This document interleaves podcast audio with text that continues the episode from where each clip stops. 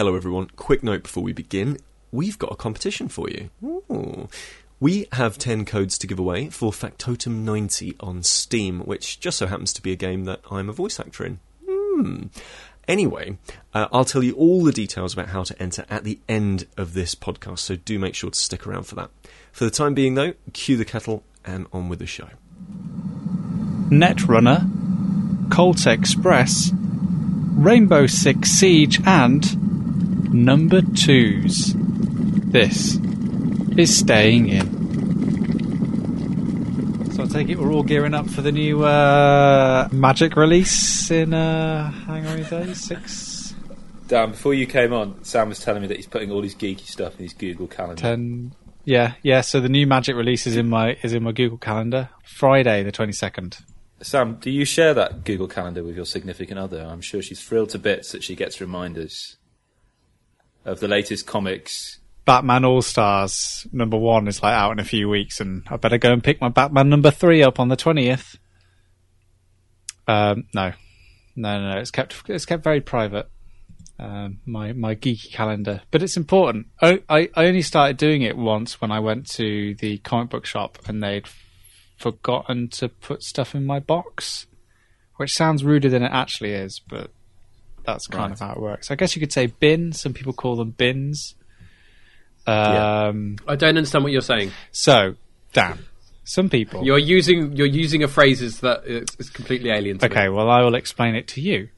That if you like a comic loads and loads and loads, then you can kindly ask your local comic book shop to put that comic aside for you, and then every time that comic comes out, they'll put that comic into your own little bin or box. So when you're ready Does it to, have your name on it? with your name on it, so when you're ready to pick it up, Sorry, so, sorry, Sam. In Dan's head, he's thinking of like the, the drawers at school. Ab- no, primary school you genuinely, that's what I'm thinking. But genuinely, that's what some of them are like. I mean, mine's like a plastic um, folder. are there, are there, do you have to pay for this service, or is no, this just a friendly? free. As long as I pick up the comics and pay for them, then Okay, so you, the, there aren't kind of like premium levels of like kind of gold plated drawers that you pay extra for. I don't know. You don't sit there looking kind of jealously over at what I don't know Ian McDonald has. fawning over your I, box. I, I fail to see what benefits paying more for someone to put something somewhere aside for me later later on to pay for it could have. because it's it's it's the way it looks. It's the prestige. It's, it's so you can say yes, that's my collection. There, see the one that's gold trim with the lights. That's mine. So it's like buying stuff in Rainbow Six Siege. It's just all skins and tags and exactly. of no benefit to anyone. it's quite a strange coincidence because the show that I was on last, Sam, you weren't on. We were talking about um, the game I have of IKEA, where you find the product closest to your name, and yours actually was the Samla, which is a, a plastic box with a lid Well, there we go. to hold your comics. And that's good because sometimes in IKEA, you can buy a product, but it doesn't come with the thing that the product actually needs to make it that product. Like sometimes you can buy a box, but you have to buy the lid separately. Or a clock with no hands. Clock with no hands, classic IKEA prank that. Buying a, a, a mop without the mop handle. Yeah, just the mop head. But that's quite a common thing. I- I bought a box of my comics the other day, so now they've got a special box. And I ordered two empty uh, deck building boxes for my magic card collection. So I'm getting very organised. And and I had to buy some new sleeves for um, the new magic collection that's coming out on the 22nd because they they've come up with a cunning plan. Dan, you'll love this. Really, will I? Yeah, is that I've got um, card sleeves. I put my cards in to keep them protected, and they're all. Um, is it opaque? Is opaque the right word where you can't see through Yeah, something? That's yeah, correct. opaque. Translucent was you can see just about. Opaque as we can't see it at all. Yeah, so all of my card sleeves are opaque, but now Magic of doing something, um, which I think started with Shadows over Innistrad, where they print stuff on the backs of the cards. So now I've got to buy new card sleeves so that when I turn over the cards, you can see what's on the other side. Can I just describe Dan's face in response to that? Because obviously this is an audio medium, and uh, now listeners may be thinking that Dan is just enamoured with this chat and utter of awe of it, but actually you couldn't be far wrong from it.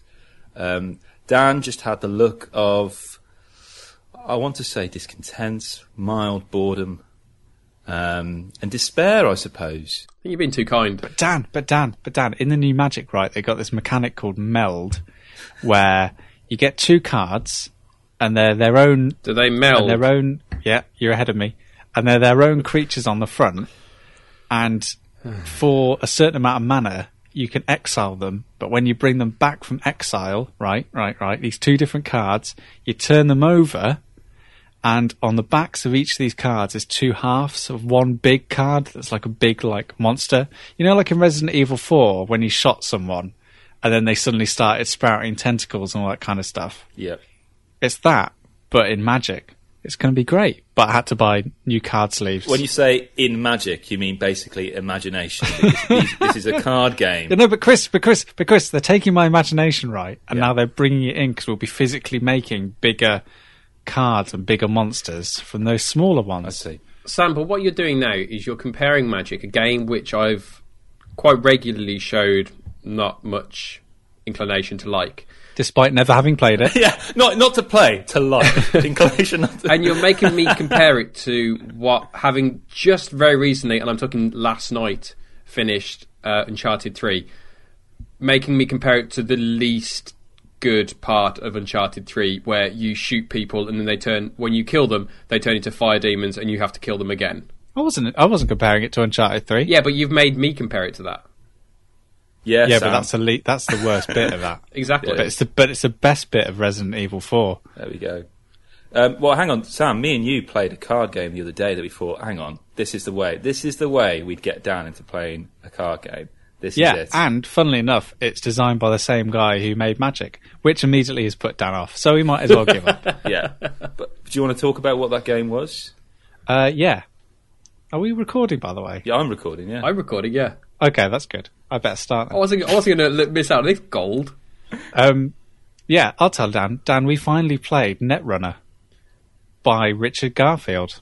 For listeners at home, Dan's expression hasn't changed.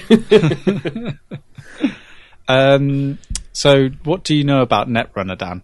I know um, that it comes in a large square box with a That design which is kind of uh, blue and green in, in kind of hue. Um, Yes. The name of Well it done. is Netrunner, Yeah, Android Netrunner, technically. and it's a card-based game, and that you got it for your birthday. I did get it for my birthday after having it. Um, well, for wanting to play it for, for ages and ages and ages, um, because it, obviously it's you know name it's designed by Richard Garfield, so he tends to make good card games. He's got a bit of a history of doing that. Um, basically, to explain it, it's a two-player card game, which is a bit of a shame, really, because unlike Magic, which is quite flexible and you can play uh, three-player games quite easily and four-player and teams, um, Netrunner is really limited in that respect. Like some people have made rules for multiple players, but then it really only works if you've got four, uh, because then you double up basically Yeah. the factions that you can play. But the two-player variant, or the two-player how it's meant to be played, is one person takes on the role of a big sort of big city corporation, which was Chris. So that Chris was like this big city fat cat. Big cheese. They've got all the money, they've got all the resources, and they like bully their way around. To be fair, when I think of Chris, I do think of Big City Fat Cat. It, it, it's it's it's it was the obvious decision for you to make. So Chris is like, what's a good corporation comparison? Uh, Nestle. Microsoft. Oh right, Microsoft. Yeah, fair enough. Um, so Chris is like Microsoft coming in, bullying around everyone, telling everyone they've got to use Internet Explorer, but really they don't have to. Um, and You're a piece of work, Chris. so the aim of so the what Chris has got to do is as a as a corporation, he's he's got to build up his um, assets and agendas. If he builds them up to a certain amount, he can score those, and it's and if he gets seven points, he wins, and that's it. As simple as that. However, he's got to face up against me, the plucky young hacker. Oh yeah, You're Apple. I'm Apple, um, uh, or the FBI, trying to hack into Apple's shit. And um, so basically, my job is is to try and infiltrate the servers in which he's got these assets and agendas installed um, using my hacking programs. Because if I can get them, then I score those points, and he doesn't, and the hackers win. And that's basically it. Um, I'd need to play it. Yeah, I think But at least, Dan- but but Chris, Chris, at least he wants to play this one. yeah, that's true. To be fair, uh, from that description, I'm not jump, I'm not running out of the house to go and buy it. But that's because I don't. I think by the sounds of it, it's a game that really comes to life in a environment when you're playing against each Yeah, other. yeah, yeah, yeah. That's when Yeah. it comes. Describing the rules, I don't think, by the sounds of it, does it service in the fact of that sounds fairly, uh, fairly formulaic to kind of card game rules. However, I know of Netrunner, so I know its popularity, and games of that level of popularity usually aren't particularly formulaic, and so there is an element that kind of really kind of brings it to a higher level. And I think probably if I played it, I would really probably enjoy it quite a lot. Is it is it just is it just two player? Or is it can you can you expand it more? Um, as I explained in my opening blurb, Yeah, I, I know I know you did, but I, I wasn't really listening because you were talking about magic at the same time, and that I got distracted and switched off. well, I'll force you to rewind and listen to it later. Dan's like Dan, Danny, you like the winter. Danny, you like the Winter Soldier. Sam can say a few passphrases to you, and it just kind of like activates you, or the opposite, deactivates you. We just say the word magic. I think if I just say the words magic, I'm not going to give uh, I'm not going to give Sam kind of Captain America levels of uh, kudos. Maybe Paul McKenna. It could be Paul McKenna. He says a word, and I just sleep. have? With a conversation with Paul McKenna and Captain America in the same breath. Sam is the Paul McKenna of staying in. I think the other thing that you'll like about Netrunner, Dan, is that when you buy the box, which is quite which is quite expensive, I think it's about between twenty five and thirty pounds. Inside the box, you get um, uh, basically all the cards you'll ever need to play this game. Um, and you get all these tokens and all these fancy other things that you can use to like uh, make the game come alive a bit more. But inside this box, you get, I think it's four um, different versions of each, or like eight factions. So like four corporations and four different hackers. And so if you bought the box, your box is exactly the same as my box. So you could learn what's in it, and I learn what's in it, and so you know what kind of beats what and what you like to play with. So unlike Magic, where it's kind of a bit more circumspect and there's a lot of expansions and lots of things flying around, you buy the box, that's all you're ever going to need. There are expansions around that you can buy and, and play with that adapt certain ways to play, but really that box is is it, which make which really really makes it great, which is why which is why I like it a lot. I think I think what what's appealing to me um, above something like Magic is the by the sense of it the element of narrative into the game. Yeah. and I always kind of that uh, if a game, regardless of if it's a board game, a card game, a video game. Narrative will always draw me in, and that will always, if it has a good narrative, I'm completely sold. Whether it's a narrative that the game puts out in front of me, or a narrative that I have to create myself. Um, when that is easily done, so for example with Magic, there's no real narrative there. It's whatever the card throws up. I know obviously the strategy and all that stuff, and I'm not having a go. Just there's not a lot of narrative that you can put into it. Whereas other games, so for example, a game that I've, I've played recently called um, Escape. I think it's Escape from Aliens in Outer Space. Uh, Yeah. the idea of that game is you kind of play against each other, and you you're secretly trying to catch each other on a spaceship between aliens and soldiers it's literally just moving around a board, so there's no narrative. However, you will naturally, because of the nature of the game, put your own narrative into it because you're running away from someone or you're chasing someone. And I think any kind of game that allows you to have a narrative, like this one sounds like it does, will immediately have me much more interested than something which is just kind of uh, technique and kind of uh, gameplay based, like Magic, which is just kind of playing cards and it's card A beats card B unless you've got card C and that stuff. And I think that that's what never got me really into Magic in the way that maybe Netrunner might. I agree with you, Dan, because like I was the corporation and Sam was the hacker, so I had a different agenda to him. So it was all for me. It was about meeting my targets, but, but protecting my servers. So I put up like a line of cards in front of me, and Sam has to work his way through those kind of firewalls that I create. But he doesn't know what they are, and he doesn't know what I'm protecting. It could be an elaborate bluff. So Sam has to choose what he's what what um, server he's trying to hack, and I have to try and keep him at bay. So it's really quite cool, and it's it's that kind of asymmetrical play. The fact that I my my layout of cards is different to his that makes it a little bit more interesting. I think. I mean, Um, it's, it sounds a little similar. Obviously, a different um, kind of genre of gaming. Because obviously, it's not. It wasn't card based, but similar to uh, Lord of the Rings Confrontation oh yeah, in terms of playing kind of moving characters and characters being able to do different things, and also playing that bluff game because you you may be trying to move certain cards or certain pieces in a particular way to make the opposition think you're doing something that you're Yeah. actually not to kind of trick them into doing something. And that's what it kind of there is. I, I think there's a lot more. By the sounds of it, a lot more subtlety and a lot more nuance into how you can play a game like Netrunner than than than many other types of card games. You'll you'll like it. The, the the as I've already mentioned, one of the big problems is that it's only two player, and also because of that asymmetrical play, I think there's a big hurdle to overcome in terms of learning it. So before Chris came round to play it, I sent him the rules, and there's actually a really good video on YouTube which Fantasy Flight put together. yeah, uh, that's what I watched. which gives you kind of a brief overview of the play because you need to learn, you need to know how both sides play the game. Mhm. Um, because there are certain rules that govern the corporation, and there's different rules that govern how the how the um, the runner plays, the hacker. So that's that's the biggest hurdle. Like I've tried a few times to um, like learn it with um, to teach it to Percival, so me and him can play.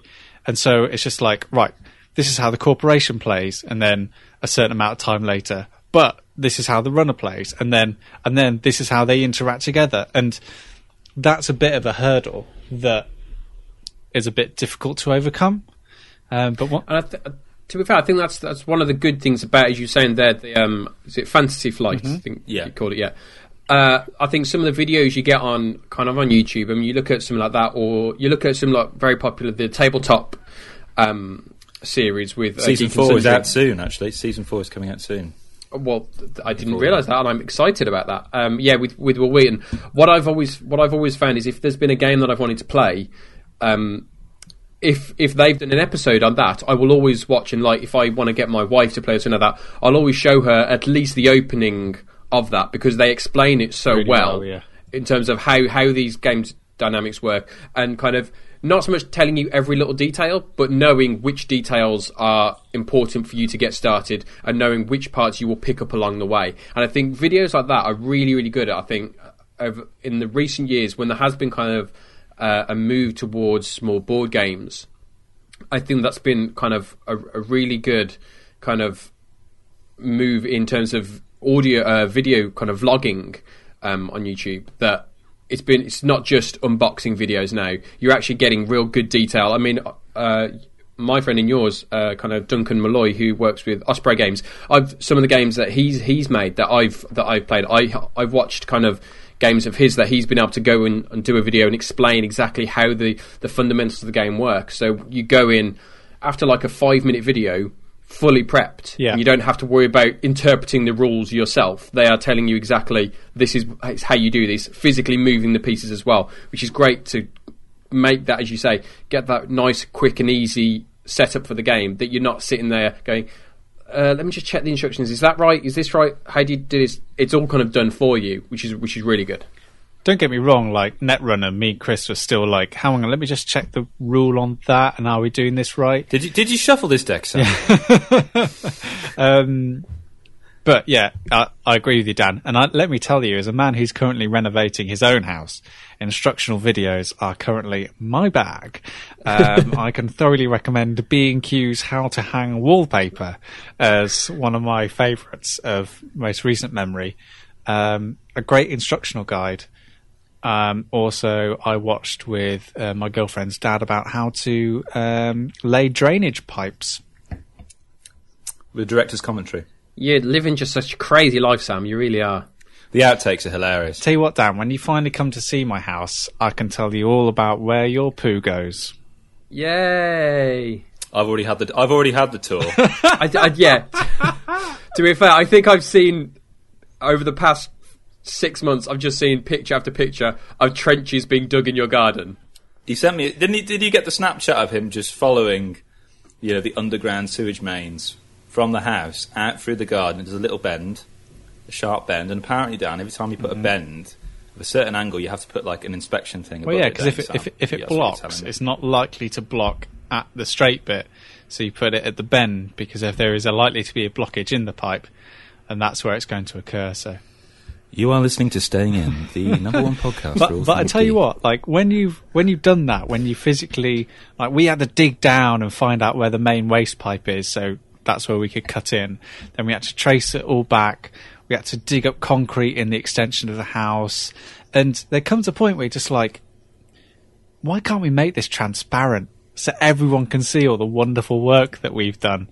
Um, but Look, that's my poo. look, that's my there it goes off again. well at the generation game Here's a cuddly toy. And today's Dan has had sweet corn and pepperoni.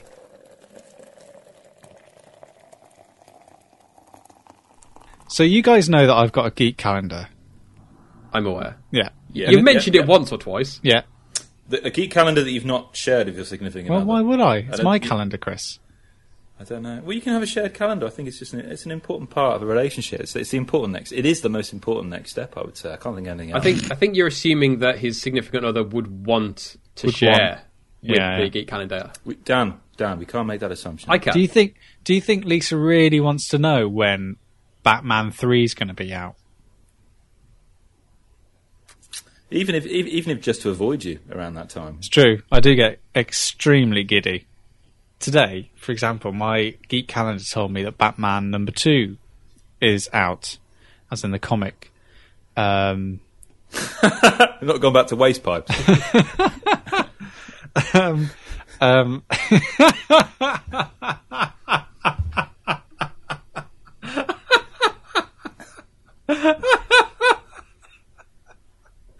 oh, that took a long time coming, but it got there, Chris. Just like your poo in my house. Um, so I decided to go and go into town and get it, but I live a considerable way out of Manchester city centre. Um, so today I'm I've got a day off, so I decided to cycle the 13 miles uh, into Manchester to go and pick up my comic. Was this when you sent sent a Snapchat of you? Another Snapchat. You Snapchat. So I just looked at you Snapchatting while cycling. So I wasn't sure how you were holding the phone, but also you were cycling next to a canal.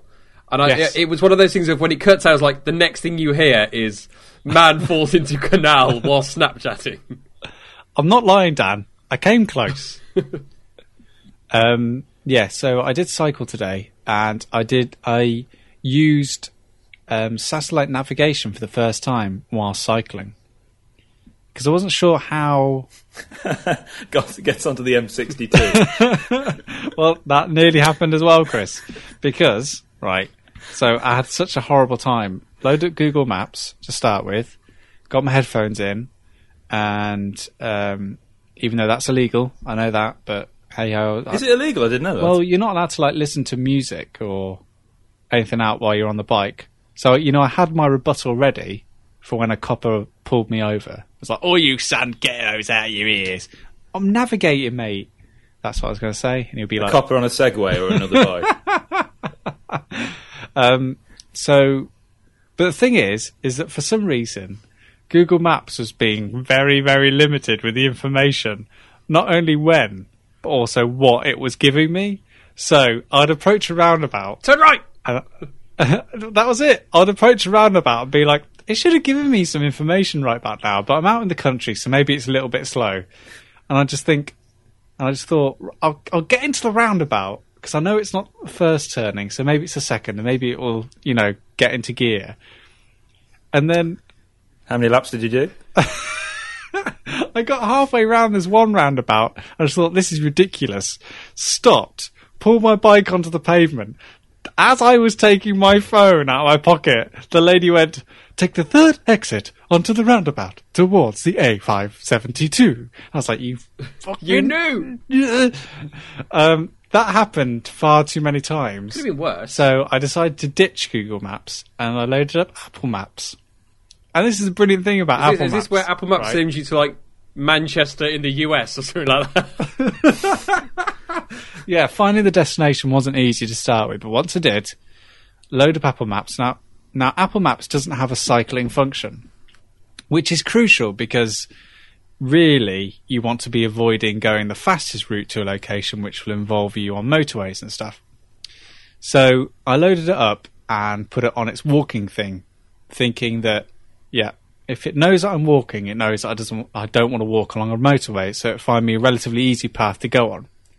Uh, it was giving me instructions, and I thought, "Oh, that's good. Yeah, now I know where I'm going now. Yeah, left here, right there."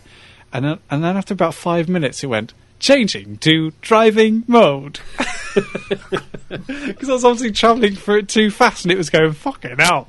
this guy ain't walking. um, so yeah, so then I just had to like turn it all off and try and find my way back, which was exciting. well, uh, you've had a very exciting day. It seems Mm. much more than much more exciting than mine was. I just Oh, went to work and came home. Well, maybe, Dan, you should start cycling using an ineffective satellite navigation system on your way home. You, you, that's it. Keep keep selling it. Keep selling it. Dan, Dan, do you have a, Dan, do you have a bike? no, I don't. I do not own a bicycle.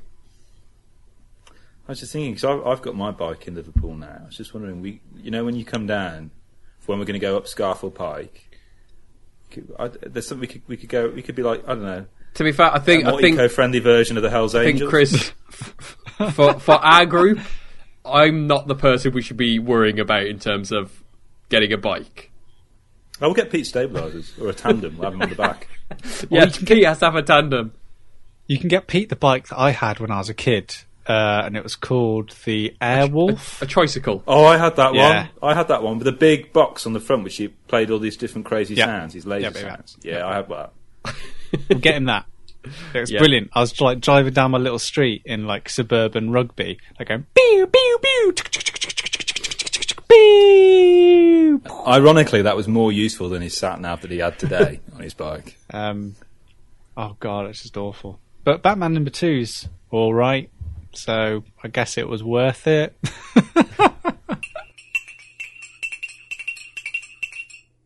I've actually bought some new walking boots, Have you? and I'm actually, I've actually, because I was working from home today, I was actually wearing them around the flat today to get used to them, to check if they're the right boots for me. So if not, I'll take them back. But they're, they're quite nice But- boots, actually. But if I if if memory serves me correct, Chris, you live on a ground floor flat, um, Yes. which doesn't have an upstairs, so you're not really performing the one single action that you you bought that those boots for, which is climbing up stuff.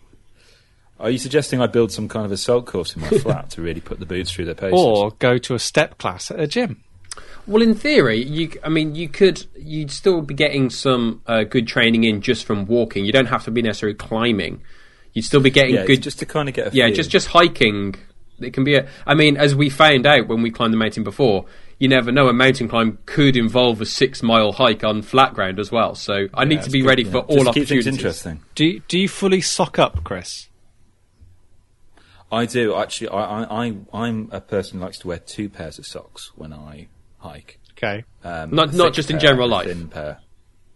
no, not just. in I've general I, I've life, worn two two pairs uh, during winter at times. yeah. Yeah, Have you? feels good because you get extra cushioning in your feet. Then it feels really nice.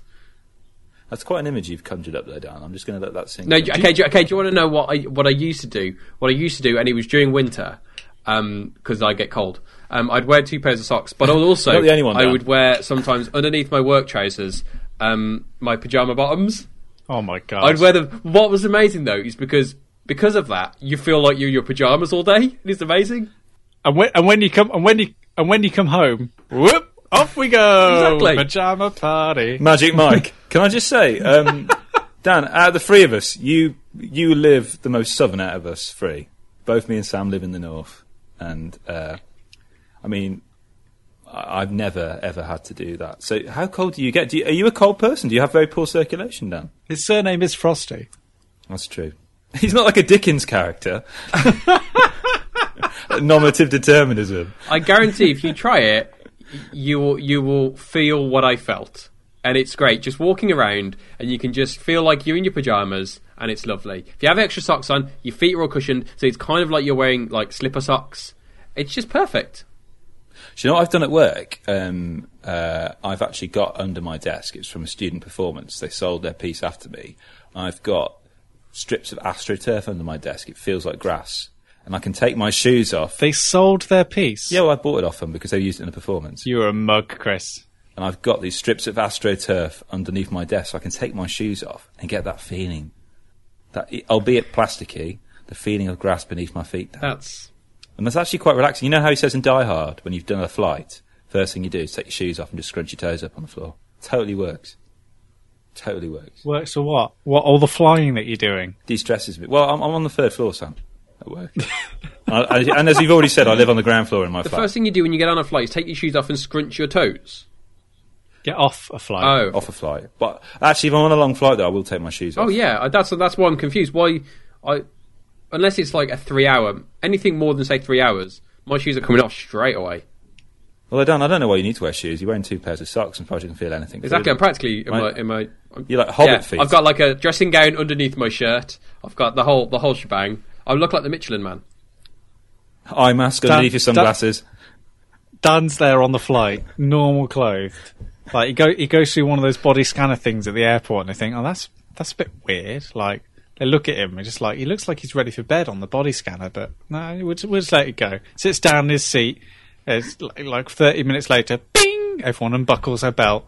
And then he goes. He, he runs to the toilet, comes back like toothbrush in mouth, like sleep, sleep, sleeping cap on, little, little Towel draped nightstand, over his arm. I bet you though, Sam. with, a- with little with a little candle. a little candle. I bet Sam Dan gets a bit of a thrill during the day, like 'cause he's a superhero. He's got his costume underneath his everyday clothes. At any moment, when trouble strikes. I got to the end of uh, most of the DC TV universe, their recent uh, seasons. So I've got to the end of Flash season two, Supergirl season one, and Legends of Tomorrow season one. I've not. Uh, how was the fla- how was the Flash? oh, it was really good. It was I love the same Flash. quality. I'm usual. halfway through season two. I'm not going to spoil anything, Dan. I don't worry. That's okay, I know. No, I'm not going to spoil anything. But um, every series just feels like that. It's almost as if they think it's going to be their last, so they're just going to go out on a high. So every se- you know every season they're just pushing it and pushing it more. And their third season is actually going to be a kind of they're actually going to be following loosely a very key Flash storyline from the DC Comics universe, which is very bold, um, really. And that's what I love about this series. It's almost the audacity of it. They just don't care, and they do it really well, and it's really lovely, and it's um, they're very faithful to the kind of the, self-referentiality, I suppose. Like, for example, Barry's dad in The Flash played The Flash himself in the original TV series. There's a few characters from that original TV series that crop up in it as well, which is really nice. And it's the same in Supergirl. Um, Kara's mum played Supergirl in the film. Her, her, her dad played is Dean Cain, who played Superman in the Lois and Clark stories. Oh, adventures Dean. which is really nice. It's really lovely to have that. And like, even if you weren't really that nostalgic about that, it's just really lovely to see this kind of this this reverence, I suppose, for these old um, incarnations of the characters. Really, that's one thing that's quite nice. That's what lovely. That's the thing I love about the TV universe, with, with the possible exception of Arrow. Um, it's very different to the, the DC film universe. It's got a heart, and it knows that it's silly. Yeah. but it's but it's just complete. Um, But glee. the but It's Arrow, but the. Green Arrow isn't silly though. I think that's the thing. There's, it's not as much of a comedic character like the Flash Yeah, is. be- Not, I'm not saying the Flash is. I'm not saying the Flash doesn't have kind of obviously serious storylines, but naturally he's a much more light-hearted character than Green Arrow. Green Arrow is closer. Green Arrow is basically because they couldn't have a TV show of Batman. yeah, essentially. So, so Green Arrow is the equivalent of Batman. It's the rich guy who train goes goes goes abroad, trains to become a vigilante, comes back and protects his city. But I wouldn't be surprised if that does happen in the future. That we do get Batman, Batman cropping up. He wouldn't have his own series, because in the next season of Supergirl, Superman is going to be appearing. I think from from my experience of Arrow, they've always been quite clear that Batman may exist, but they've never actively kind of mentioned him. Uh, that could be for rights reasons. The closest they've got is, I think they. Uh, I don't think kind of anything more overtly than this, but Harley Quinn does make a cameo in, a, in, a, in an episode, and that's the closest thing that I've seen to kind of the real Batman and you get Ra's al Ghul, for example, and uh, the League of Assassins. That's them Yeah. literally trying to literally trying to um, Shoehorn in exactly more interesting corners. things. Um, I mean, that's that's the thing. It, it very. I think that very much is them their attempt of doing Batman the series. Deadshot was in Yeah. it as well. yeah, exactly. Deadshot and Deathstroke. Which one is he? Um, is it Death, Deadshot's the Deadshot's the Both sniper. they're the- Deathstroke's the um, Evil Masturbator? yeah. Okay. There's a great um, Just lowering the tone. there's a great uh, scene in in um, American A- Superman American Alien involving um, Deathshot. Deadshot? What? Deadshot and Deathstroke. Deadshot. Think so. The one with the swords. Deathstroke. Swords is Deathstroke. All right, I get it because you, str- you Deadshot strike- you is the, sh- is the shooter. Yeah. Death Deathstroke has the Right, I swords. get it now. Dan. I've got it in my head. That's what it'll be forever. Arrow, Arrow, I now got on with. It was far too serious. Took itself far too seriously, which I think, as we've seen with the DCU film, U that is, um, if you take yourself too seriously, then it's just never, never going to work. Um, Arrow, Arrow did have elements of kind of more lightheartedness as well. I think the, the as you say, the DC Universe films very very gritty and kind of very serious, whereas Arrow, the nature of Arrow, he he lives in the dark. He lives at, at, at night. That's when he defends the city. The Flash can kind of go be out anytime because no one can see him because he's so fast. So when you naturally have a, a character who can only really come out at night, that pushes your storylines to a darker nature because it doesn't make sense to have really wacky, light-hearted content when you're in a battle at midnight. But- it just it, it it would have jarred. But the Flash is also the Flash also goes into some darker territories. Like um, their current, Oh, yeah. current villain in the season two Zoom is, is quite a nasty piece of work. Um, it's why it's why DC Legends of Tomorrow is kind of the weird one, really, because they've basically they've basically handpicked, I suppose, some of the fringe characters from the television universe and put them all together in one series, which is a clever idea. And they basically become time travelers, so it's the most science fictiony of the bunch. So each ep- each kind of different series has its own particular flavour, which is quite nice. Um, and that's, I think, that's been rescheduled for a second season. They've all been picked up. Supergirl's now moved to CW, which is really lovely. So there'll be more crossovers between the her and the Flash again, and hopefully Arrow and things. But I quite like the. I prefer the DC TV universe. I'm much more than the film universe, if I'm honest. I mean, at the moment we've only had one DC film. Really, obviously we've had we've had more in the past, but of their Yeah, setup for the DCU, obviously Green Lantern was meant to be, but they've pretty much discarded that one and said, actually, that that didn't count. That was just a practice go. That one didn't count. Now we're starting it with Batman vs Superman. Admittedly, that didn't pay off either, but they've they've put their chips on the table now. They can't back out of that. Um, so it's difficult to know, and I think they will have learnt a lot from that first film. So it's going to be interesting to judge how the next few, and I think Suicide Squad is going to be really important to to kind of how that how the chips fall on that that universe because I think that there's a, there's a lot riding on that one. If that one f- suffers the same way that Batman vs Superman did, then they could be in trouble. I don't think it will because I think that there are just better people behind Suicide Squad. yeah. David Ayer's is a very good director, um, and um, while on the subject of the Justice League movie, Jeremy Irons has recently commented that the script for the Justice League movie is a lot more simpler, and I think a little bit more light-hearted. I would say. Good. Yeah, I think- I think a it was less, more linear, less wasn't it? convoluted. I, I love the fact that more characters. The script is simpler than a film that essentially was only meant to have two in it. Um, the um, the special edition's out soon, isn't it? Thirty minutes of bonus footage. But apparently, like it, it sounds very strange and paradoxical. But I might actually watch that. I know, Kris. I'm going to get it. It's not in my geek calendar, but um, no, no. but it's gonna. I think like one of the problems of it was one of the many problems of it was it's just it was convoluted plot, and and it was like looking at a, a very big but incomplete jigsaw. So that's the paradox, really. It felt too big and bloated, but there was bits missing from it, which made it even more infuriating. So it's still going to be big and bloated, but it's going to have all the pieces in play, hopefully, to make things, make plot points a little bit more understandable and make character decisions a little bit more logical and cohesive. So I might watch that.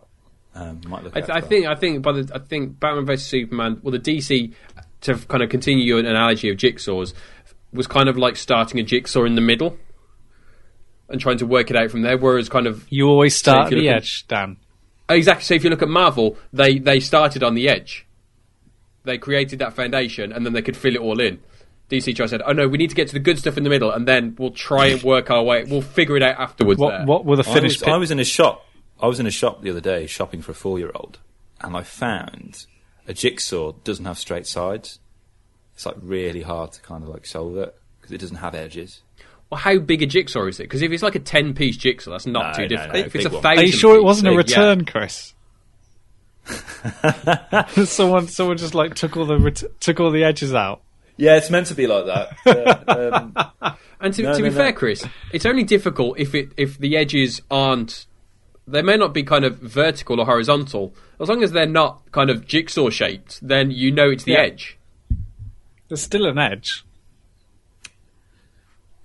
If it's, if the jigsaw's a circle, It's still got an edge. you could still make nah, that ah, circle. ah, but the edges, Dan, are like the bumpy bits you get of a jigsaw. So it's like someone has like ripped it out of a jigsaw. If you see what I mean? exactly. So it's a return.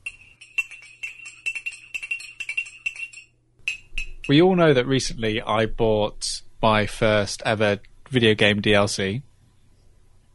Was this? Go on. DLC being downloadable content. Yes, well done, well done, Kris. You score one geek point. No, Dan, that's that's my thing, Dan. No, you've got. Was it. Uncharted? It was. It was, was. Dan. Um, so enamoured I was by that game, and I also got a five pound off voucher from Amazon because I pre-ordered. Um, I bought the DLC, which hasn't been. Well, I think Naughty Dog have talked about it briefly, and they say that the single player expansion will be substantial. Um, okay, so it's so it's not just kind of extra maps and multiplayer and skins and all that jazz. two multiplayer expansions and one single player expansion. There's a single player expansion. Oh wow, Yeah. that's not So happened is it- actually. Has, has, am I am I right and correct? That's never happened for Uncharted before, has it?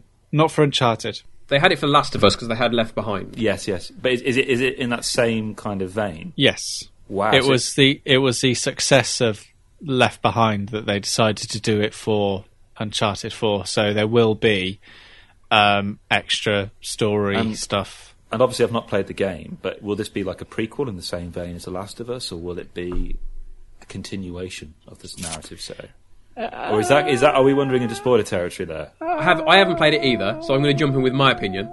Um, and I'd say it, I imagine it's more likely to be a prequel because that's a much easier thing.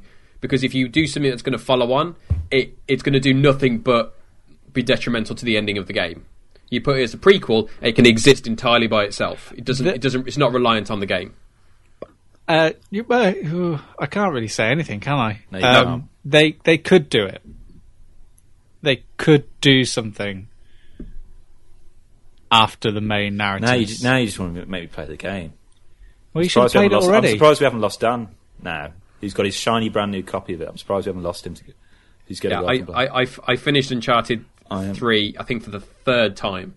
I, Um, I play. I played it. I've played all three of them from the uh, Nathan Drake collection. Um, I finished number three last night, and I enjoyed the ending of it so much. The kind of the, the kind of the feeling of adrenaline and euphoria at the end of it, with a great kind of closing sequence and stuff like that. That I was like, oh, now I need to play Uncharted Four. I can either wait and try and find like a great deal, but I just really want to play it right here, right now. So I went to Amazon, Amazon Prime, next day delivery, and boom, it's now in my hand. Oh my word! I'm still ten percent of the way from Metal Gear Solid Five. Like Pete, we're currently playing that game, and that's not a little light, breezy, fluffy tile that you can just breeze through. So it's going to be a while before I get Uncharted Four. Um, Yeah, I've, I, I'm looking forward to playing Metal Gear, but there's I've I've got to. I think I'm. I've decided I'm not going to play through uh, Peace Walker now. I'm just going to watch the Don't. videos. I think like Don't. Sam, you did. I can just lend you Metal Gear Solid Five, Dan. Hopefully, I'll be done by the time. Hopefully, Well, I'm still I'll to play Ground Zeroes. Okay, Oh, because I want to play Ground Zeroes before Metal Gear Solid Five. have I got those? Did Um, I borrow that off Pete?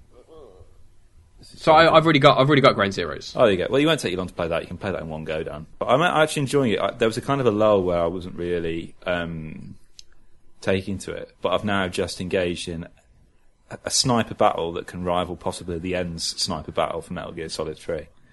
You do love a good snipe, don't you? I do. I do love a good snipe. Oh my word! Just want a good snipe. It's the one thing that I want. I'd love to see.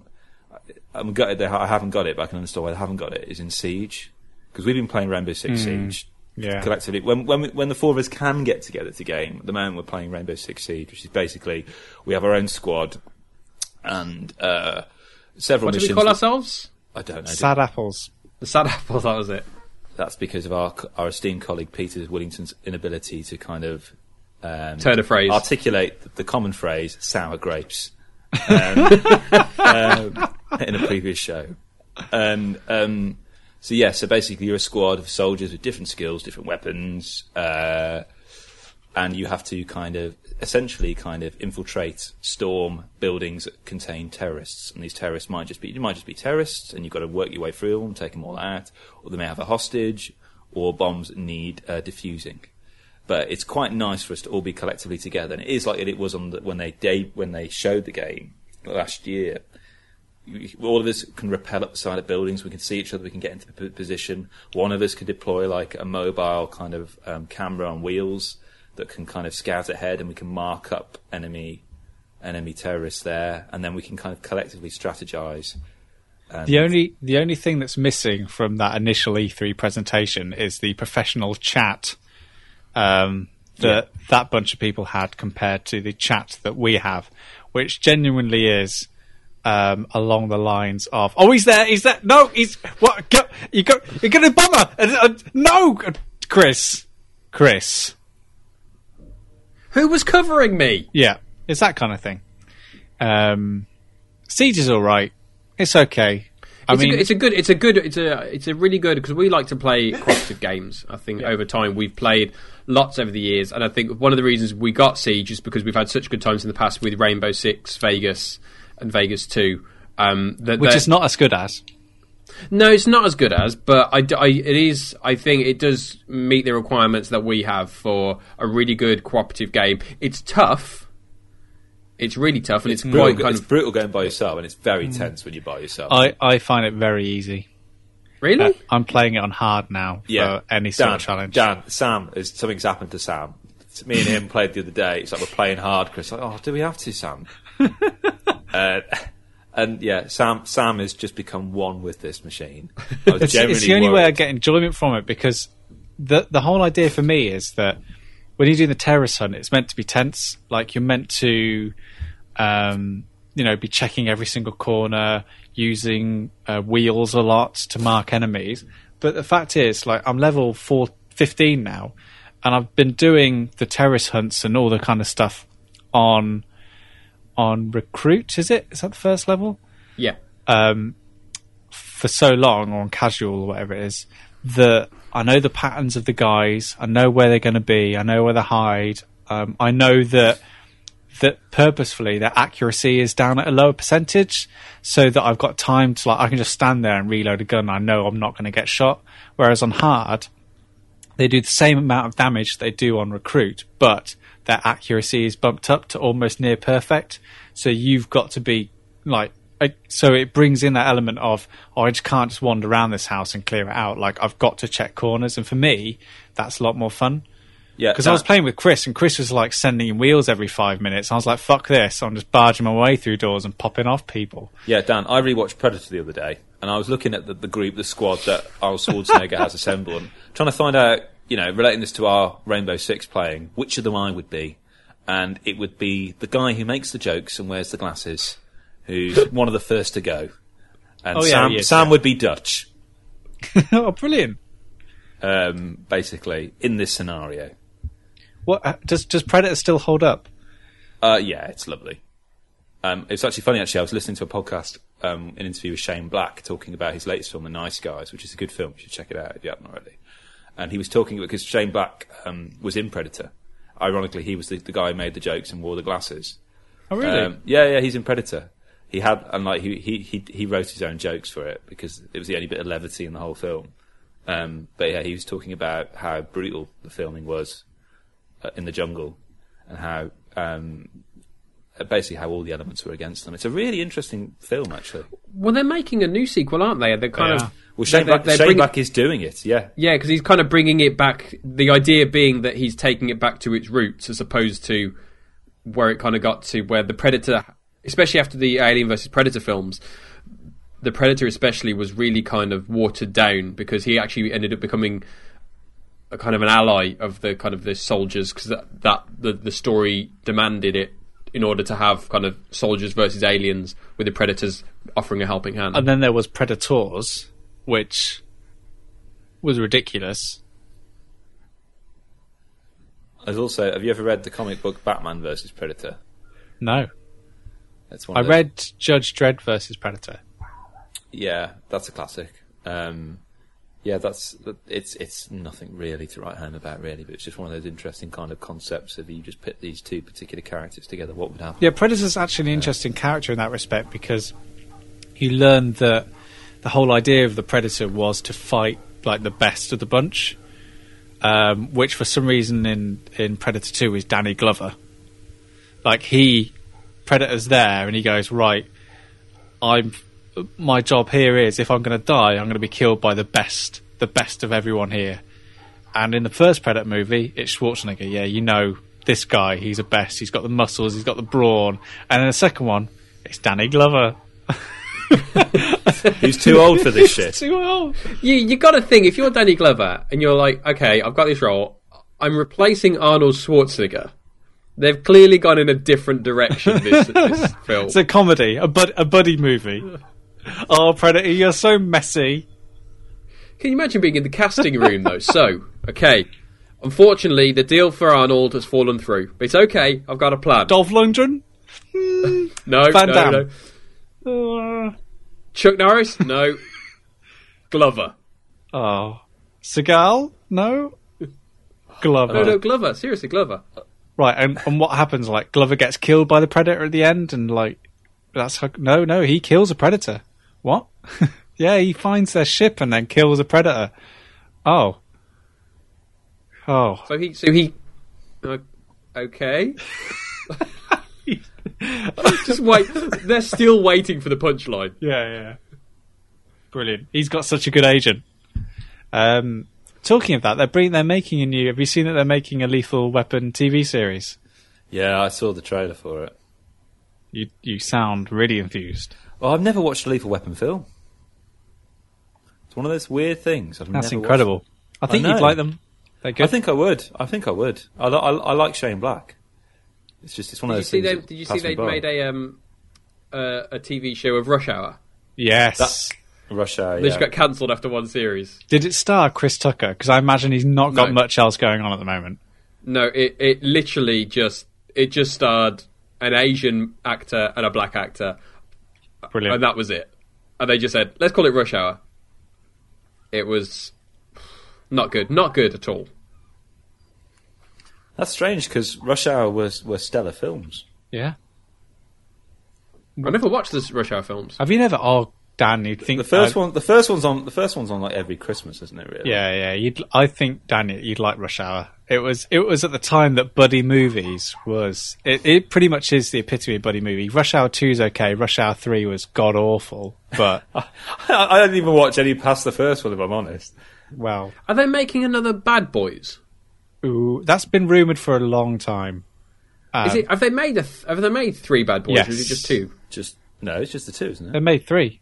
Did I they? swear they made three Bad Boy movies. Bad Boys.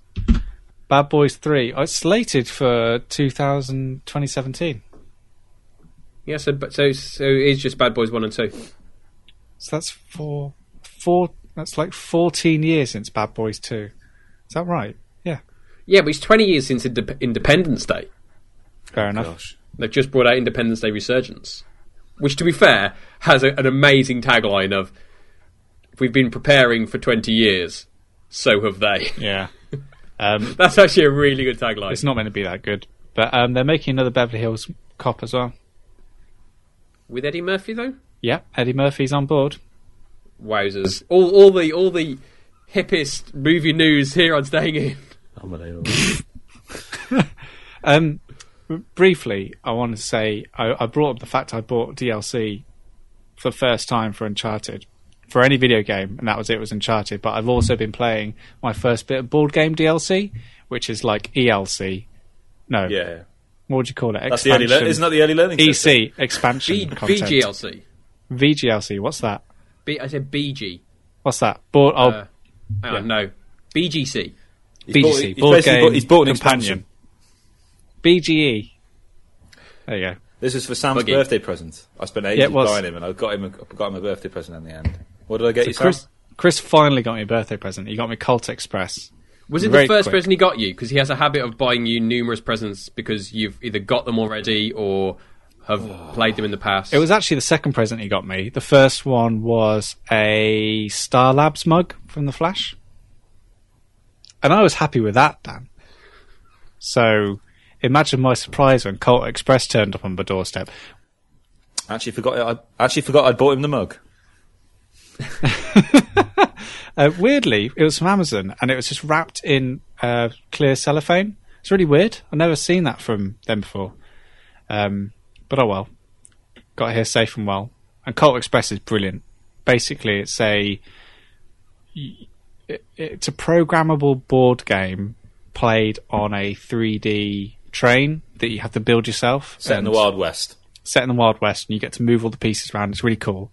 But the the the expansion, uh, which is called Stagecoach, and I think it's just called the Stagecoach Horse and stagecoach, I think, isn't it? Uh, yeah, horse and stagecoach adds horses and stagecoaches into it, and it's Dan. It's so much fun. We would have had more fun if three of the ho- three of the three out of the five horses hadn't have died after the first round. But when hey. you say programmable board game, what do you mean by that? Um, basically, it's um, you play Colt Express over a series of five rounds. Within each round, uh, you get a card which tells you how many of your movement cards you play in that round. So you program what you want to do in your in that round. So everyone plays a card in their turn, and then at the end of the round, all of the cards get played sequentially, Like- and like a the movements are played out in like a storyboard. Kris is right. Okay, So you program what you want to do. so you don't know how it's going to play out until the No, end that's of the the round. hilarious bit No. of it. You, you can try and plan it, but stuff will you can't predict certain things because sometimes you'll have to put your cards face down, so you don't know what everyone else has done.